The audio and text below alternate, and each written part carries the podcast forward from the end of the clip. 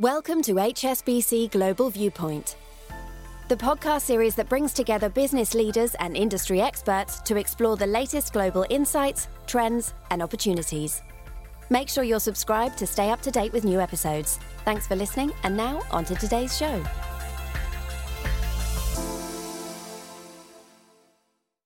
You're listening to the HSBC Global Research Macro Viewpoint, our weekly review of the key reports from our economists and strategists across the globe. Coming up this week, we consider what's next for the UK following a volatile week for its financial markets. We look at how headwinds to growth are set to stiffen in much of Asia. And we find out why investors have become even more bearish on emerging market assets. This podcast was recorded on Thursday, the 29th of September 2022. Our full disclosures and disclaimers can be found in the link attached to this podcast. Hello, I'm Piers Butler.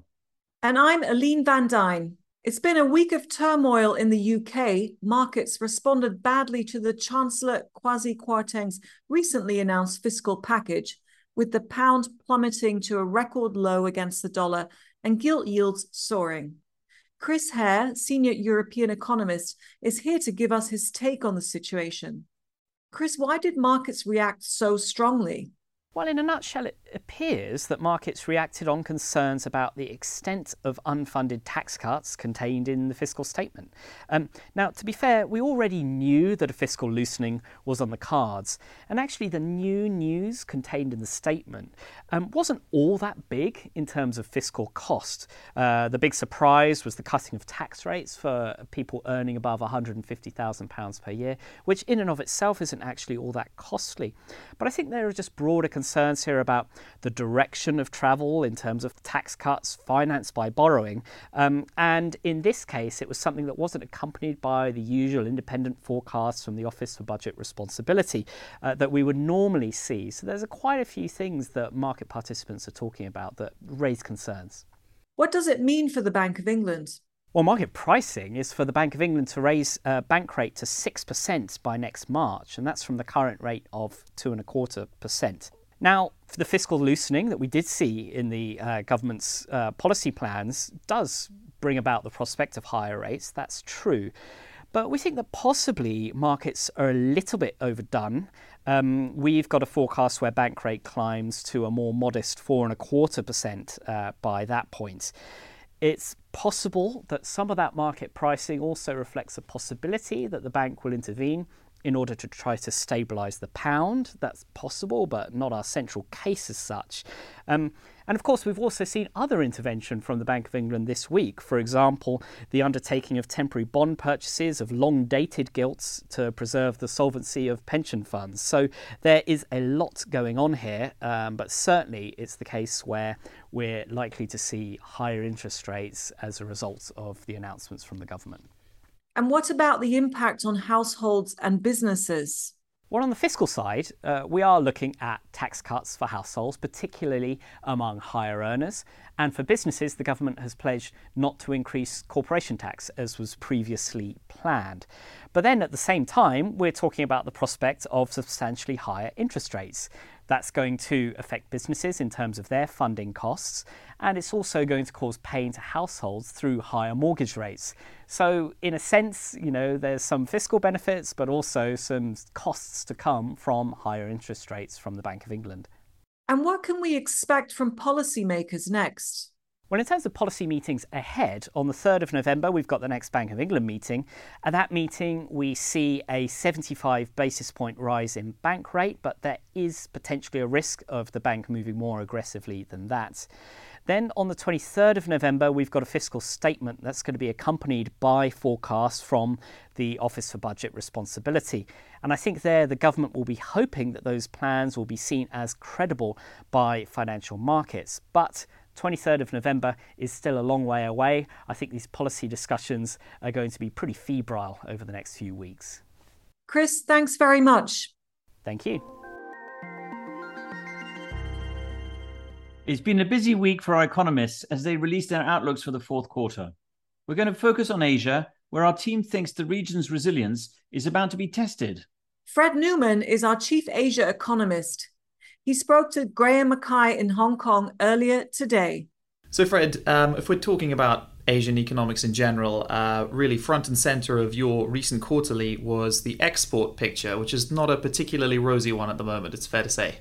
Not very rosy and uh, quite challenging, in fact, because over the last two years, Asia has really been driven by exports. Uh, if you think about the global demand for goods that came through during the pandemic, that lifted uh, shipments from the region uh, to record highs. And now the first cracks are appearing here. In fact, we've seen over the last couple of months uh, a big decline in the new orders for consumer and industrial electronics. And that's a very important indicator because one third of Asia's exports are electronics related. And so, what we believe is happening here is really that globally consumers are shifting away from goods consumption towards services and on top of that, you also have weakening growth in many of the biggest economies in the world. And that's really leading to a major drag on exports. And in fact, there's a good risk here of a trade recession for Asia coming through the next six months or so. All right, and um, that's that's not even the only risk that we're talking about in Asia at the moment, is it? What what other sort of headwinds are we facing in the region? Well, there are plenty of other ones. Uh, one is the sharp depreciation of foreign exchange rates, for example, and the volatility in financial markets. It's often raised as, as, a, as an economic headwind because uh, it's quite disruptive. Uh, central banks have to hike interest rates to kind of counterbalance the external pressures that are developing, and it's raising also inflation pressures domestically as exchange rates depreciate.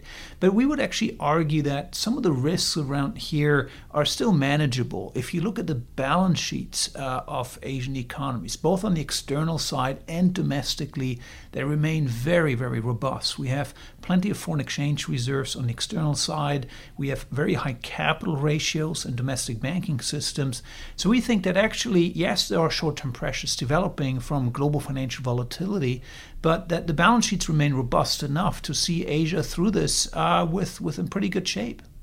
Well, that's encouraging. Um, let's talk about Chinese growth, um, which has been, well, I suppose a, a, bit of a mixed picture. Obviously, we've been talking a lot about property recently, and that clearly remains volatile. But are there any bright spots coming out of mainland China?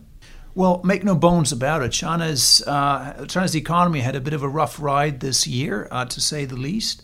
You see a number of drags domestically. One is clearly zero COVID policy, which is curtailing consumer spending growth. And then, of course, also you still have that uh, property uh, market wobble, if you might call it that, uh, which is depressing investment in real estate. Uh, and both of these are major drags. Now, the positive is really that over the next uh, few months, we would expect a gradual reopening of the domestic economy. That is a relaxation of virus control measures. And so in 2023, you might expect, therefore, um, a bit of a reopening bounce to come through on the consumer side that we saw in, in Western economies as well. And that should lift Chinese GDP growth. And you also see a lot more infrastructure investment coming through. So, all told, we, we still believe that China could clock in about 5, 5.5% growth uh, next year. Okay, so um, steady but encouraging. What about the rest of the region? Any other bright spots for, for Asia ex China? Well, the number of very resilient economies across the region we should highlight, I think, as well. Um, Vietnam stands out. Uh, it's going to be the fastest growing economy uh, next year in Asia on our numbers. Uh, we have still Malaysia, for example, uh, attracting enormous amounts of foreign direct investment, which will expand its export capacity. And Malaysia might actually uh, pr- prove quite resilient in the global trade recession. And Indonesia, of course, still riding the commodities boom, even if they have pulled back commodity prices, uh, there's still a lot of momentum left on the domestic side. The, the one market also to highlight, I think, is India. And actually, India last, next year, according to the UN, will have a larger population than China. And so it is always important to keep an eye on India and here, really, despite all the headwinds of higher oil prices, more inflation, and a bit of a pullback in consumer spending, you still see the economy probably coming in at the second highest growth rate next year for all of Asia, uh, which uh, for an economy of that size is, is very respectable despite everything that's going on in the world economy. Great to hear. Fred, thank you very much. Thank you. This week, we released the ninth edition of the HSBC Emerging Markets Sentiment Survey. The survey canvassed the opinions of investors responsible for nearly half a trillion dollars of assets under management in emerging markets. Murat Ulgen is Global Head of Emerging Markets Research, and he joins us now. Murat, welcome to the podcast. Thank you very much. Murat, uh, the last survey was in June and sentiment was already very depressed, but it seems to have become even more so in this latest survey. That is true. The ninth survey continues to paint a grim picture. The share of investors who are now on the bearish camp uh, on the yen prospects over the next three months has actually risen to the highest level since the survey began. Now it's 41% and up slightly from 38 in June. Uh, the share of investors who are bullish hasn't changed. It's still 15%. So when you look at the net sentiment, bullish versus bearish, it has fallen to yet another record low. So everybody focuses on inflation uh, at the moment, but you see in the survey an even bigger elephant in the room. What is that? It is actually. It's the risk of recession in major economies. It has actually overtaken the risk of Fed and developed market tightening. I mean, that still is a high risk, but now investors are, are fearing more about recession. As a matter of fact, when we ask the questions to investors, it's almost a universal expectation that everybody, pretty much everybody, is expecting a recession in Eurozone over the next two years. And for the US, this share has gone up from 56% in June survey to now 84 uh, and more than half of the respondents are actually expecting a global recession. So, a lot of negative sentiment recorded by the survey, but you entitled the report Looking for a Catalyst. Why is that? Yes, so a couple of things. First of all, indeed, the mood has gotten even more bearish, but the deterioration compared to June is only modest, whereas there was a big leg down in the June survey.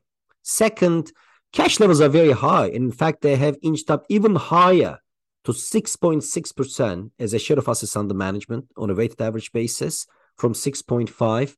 But interestingly, there are now more investors looking to deploy cash compared to the June survey, which kind of tells us perhaps they're looking for a catalyst to put this vast cash pile to work. And finally, we have seen a very visible improvement in the equity sentiment on a net basis. So everything put together, you know, and, and already with a very depressed sentiment, perhaps some investors are looking for a catalyst. Now, emerging market obviously covers many uh, regions in the world. Uh, any particular regional preferences that emerge from from the survey? Yes, indeed. So Asia is once again a preferred region. The net sentiment is positive across all asset classes. And usually what happens when there is too much uncertainty and volatility. Investors prefer Asia for its relative stability. Latin America is still a favorite region, except for FX. And Middle East is the second most preferred region when it comes to equities.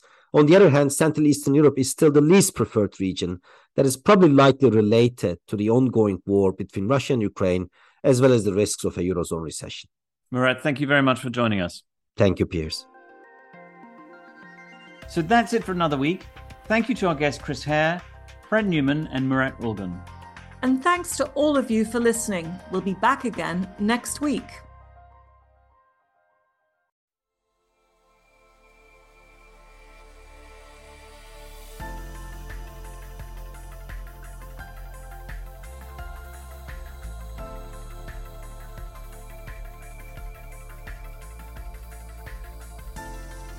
Thank you for joining us at HSBC Global Viewpoint. We hope you enjoyed the discussion. Make sure you're subscribed to stay up to date with new episodes.